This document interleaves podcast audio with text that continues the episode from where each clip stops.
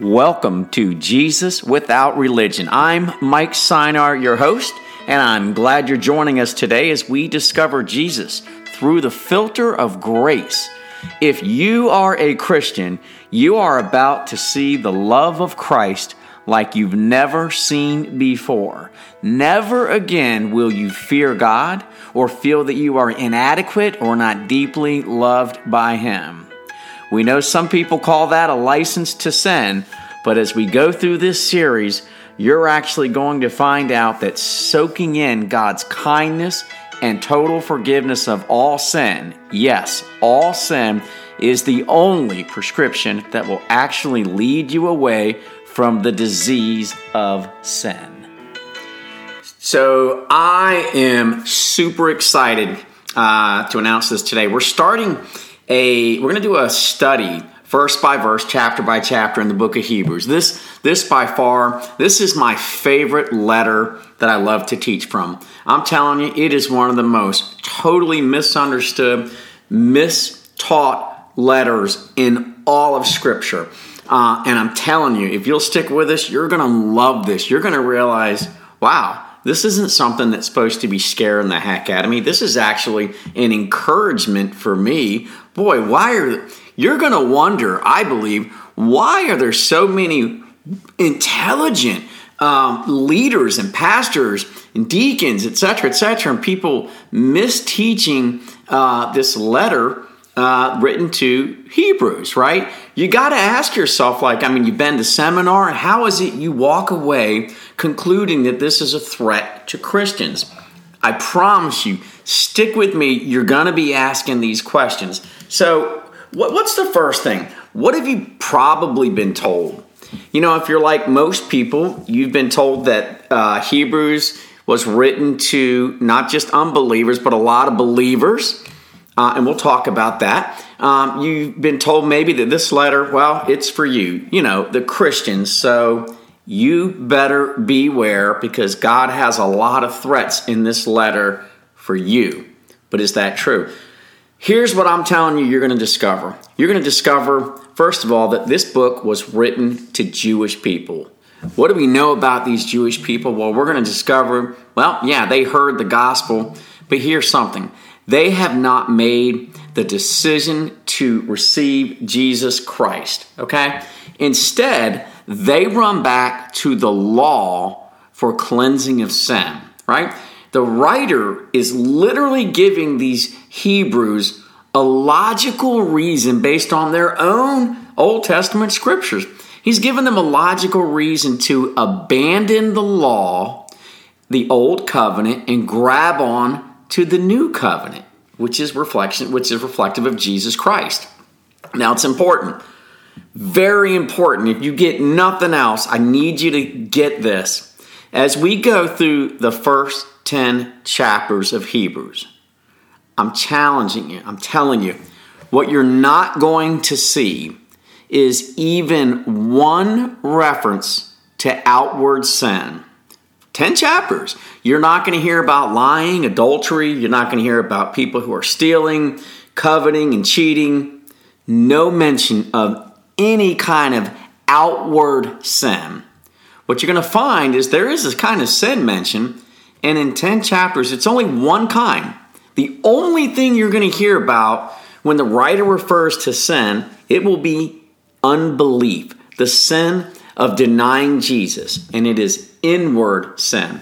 Please keep that in mind as we go through this because that's going to totally redefine how you actually start looking at this letter written to the Hebrews. When you recognize what kind of sin is this author writing about. And when you get this, that it's all about inward sin, the sin of unbelief, it will flip what you believe upside down every time you hear someone teach from this letter. It will make you cringe. You will struggle to just be able to sit down and listen to someone try to guilt trip you into feeling dirty and distant from God, or let alone to try to make you feel afraid that God is going to get you if you don't obey this particular passage, which is not written to you.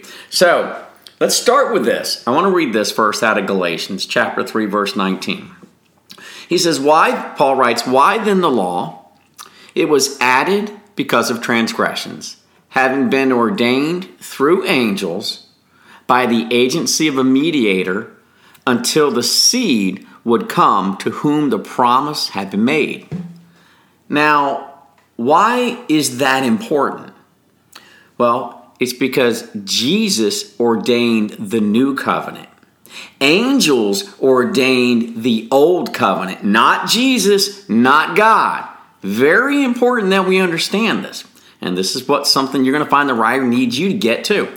We're going to discover that Jesus is greater than the angels. You know that. Well, when you connect these dots, you realize, okay, well, if Jesus is greater than the angels, then we're supposed to look at this picture of who ordained the new covenant, Jesus, then why is it important that we see that the new must be greater than the old if the old was ordained by angels? What am I talking about? Again, this is a logical reason to completely let go of the old covenant and grab on to the new one. And that's the heart of the writer who's addressing the Hebrews. So let's just dive right in. I, again, I love this. I got to be honest with you, I'm super excited about this um, this chapter here, and I can't wait. Uh, I hope you guys get so hooked after just chapter one that you're going to hang with us through all the chapters written to the Hebrews. All right, so what's this? Verse one, he says, "In the past, well, God spoke to our ancestors through the prophets." Uh, at many times and in various ways. But in these last days, well, he's spoken to us by his Son, whom he appointed heir of all things, and through whom also he made the universe. So in the Old Testament, God spoke to us through people like Jeremiah, through Daniel, and Isaiah. But today, God is speaking to all of us through Jesus, right? So you know this, but he's telling this to the Jewish people who are all about their Old Testament, right? They're all about these Old Testament scriptures. And they're going to get this. Unfortunately for us, we're, we're, looking at this after the fact. I think they would get it a little better than some of us on this side of the cross do, who get to read the Bible in its entirety, all the scriptures, old and new. So then we get to verse 3. He says, The Son is the radiance of God's glory and the exact representation of His being, sustaining all things by His powerful word. After He had provided purification for sins, check it out, He sat down at the right hand of the majesty in heaven. Now, you remember under the old covenant, priests were not sitting down. They weren't allowed to sit down because well, sins were constantly being dealt with. Why do you think it's important that the author tells us, hey, this Jesus, when he was done providing purification for sins, he sat down? Well, let's peek forward into this letter because the writer actually tells us why Jesus sat down, right? It's, it comes in verse 11 and 12. He says, Every priest stands daily, ministering and offering. What do they do daily? They stand daily. All of them do. Ministering and offering time after time the same sacrifices, which can, and I quote, never take away sins. Now, this is to the Jewish people. Those sacrifices can never take away sins. But he, referring to Jesus, having offered one sacrifice for sins for all time, well, what did he do? He sat down at the right hand of God. In other words, the law and endless sacrifices never, ever, ever really took away sin.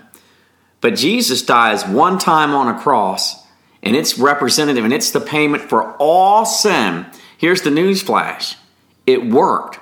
So while other priests are standing, endlessly day after day, Jesus kicks back in his chair, if you will, symbolically speaking, and he sits down. Why? Well, because it worked.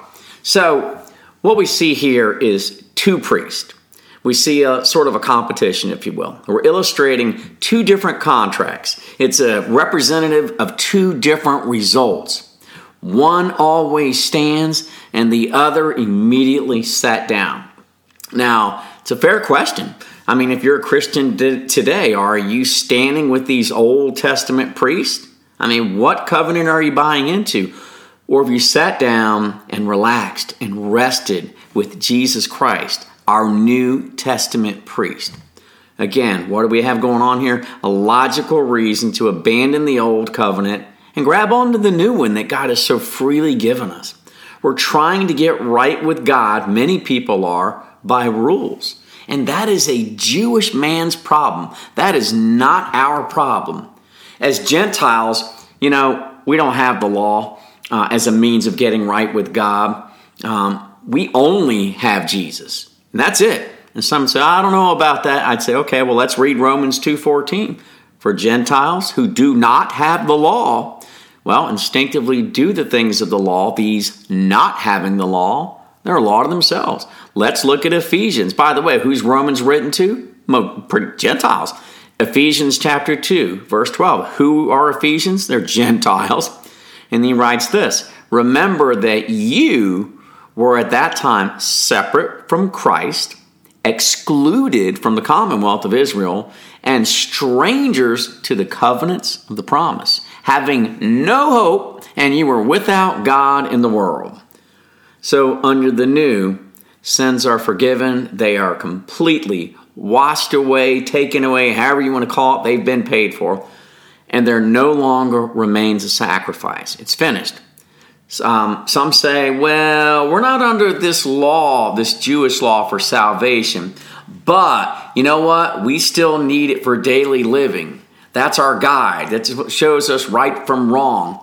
But we're not taught that in the scriptures. And that certainly is not the gospel message. Let's move forward. We get to verse 4 and 5. He says this So he became as much superior to the angels as the name he has inherited is superior to theirs. The Son superior to angels. For to which of the angels did God ever say, you are my son. Today I have become your father.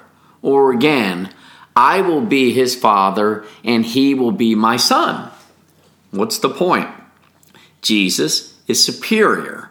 Again, remember the angels ordained the law, not God, not Jesus. Very, very important we get this. We look at this law like it's God's law. I'm like, well, it's actually not looked at that way. It was ordained by angels.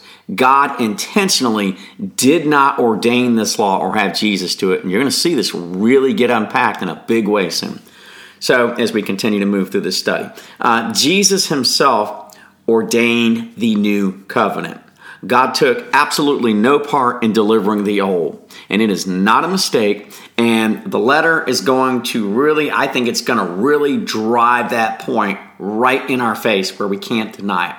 So, Hebrews then, chapter 1, verses 6 and 8, he says this And again, when God brings his firstborn into the world, he says, Let all God's angels worship him.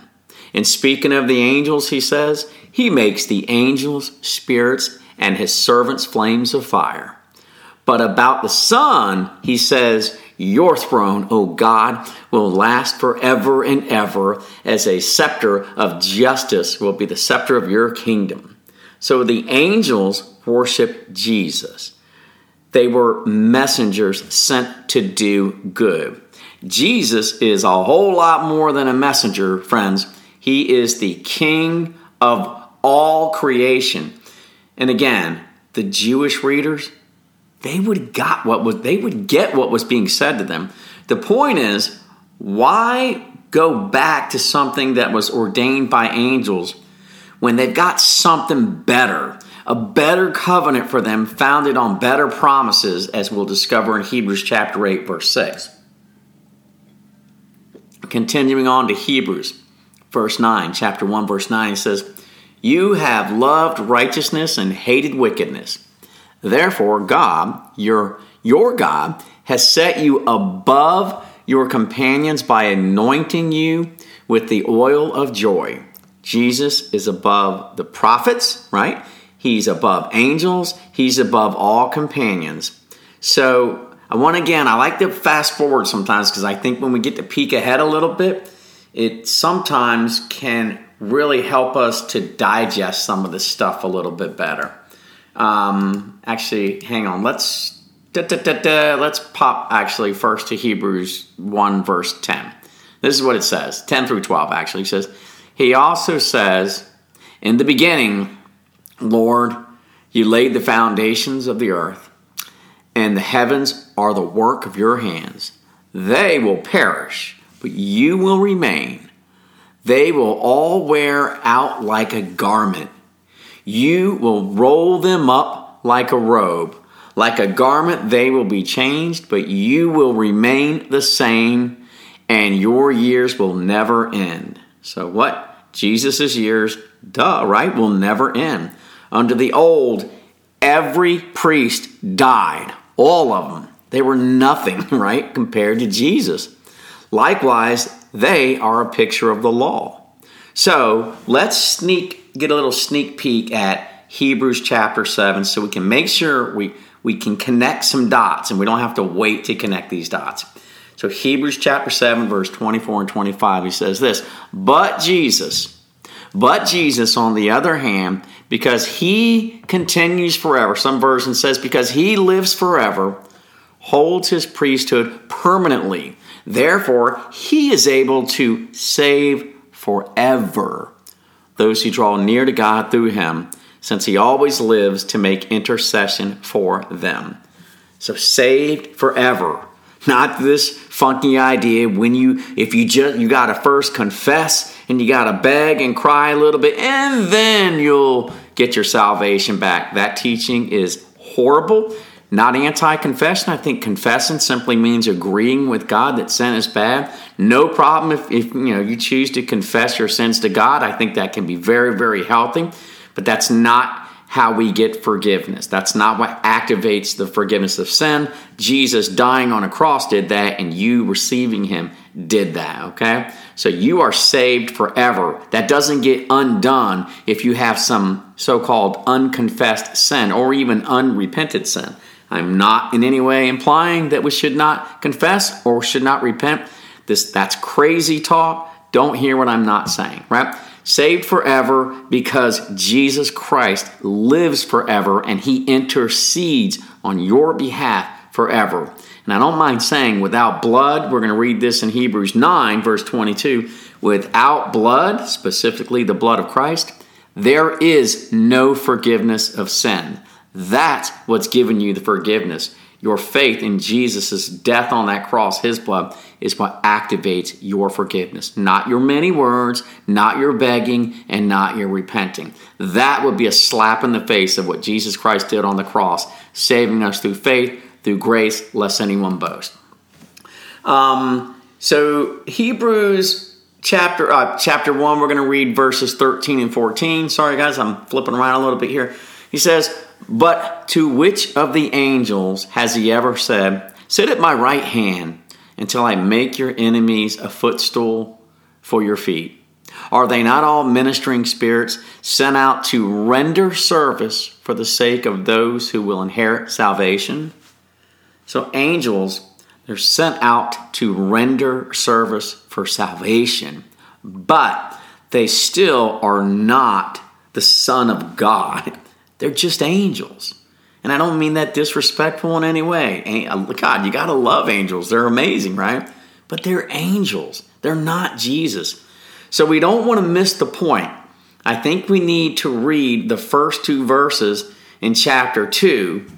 They go together, if you ask me, right? So let's, again, we're fast forwarding here. Listen here what it says. Hebrews chapter 2, which we'll be covering in our next study, verses 1 and 2. He says, For this reason, for this reason, all that stuff I just got through saying in chapter 1, for this reason, we must pay closer attention to what we've heard so that we don't drift away from it. For if the word spoken through angels, if that proved unalterable, and every transgression and disobedience received the just penalty, how will we escape if we neglect such great a salvation. Look, in other words, he's saying if you messed up under this weaker covenant ordained by angels, you got death. It was that serious. It was unalterable and every sin got a just penalty.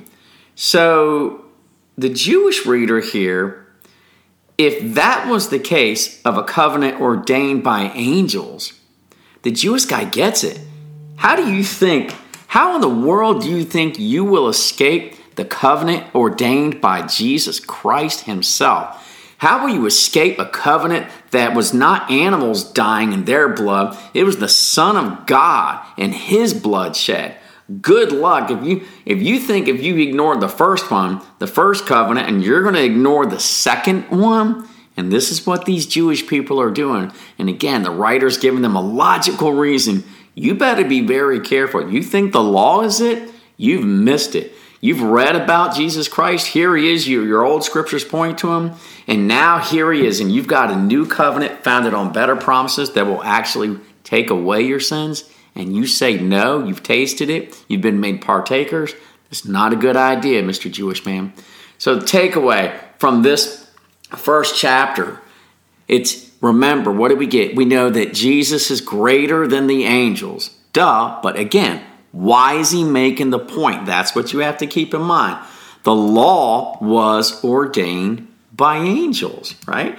And we uh, paid great attention, right? The Jew, we, meaning, I'm sorry, the Jewish people, we weren't alive, but I guess we still do to this day, many people do, paid great attention to that law. Well, how much greater attention does the new covenant deserve? Because under the old, right, those priests still stand, they would, they stand, and sins were counted against you. But under the new, what happened? Well, I'll tell you what happened. This priest sat down, right? He sat down and he washed away our sins as far as the west is from the east. Remembered no more, forgiven once for all. Folks, that ends our first study in Hebrews chapter 1. I hope you guys absolutely enjoyed this study. I promise you're going to love going through this series with us. In the meantime, just keep in mind Hebrews 1 is about this. We're giving you a logical reason to let let go and trust Jesus. Don't look at your human performance. Don't look to this behavior as a means of, of getting closer to God.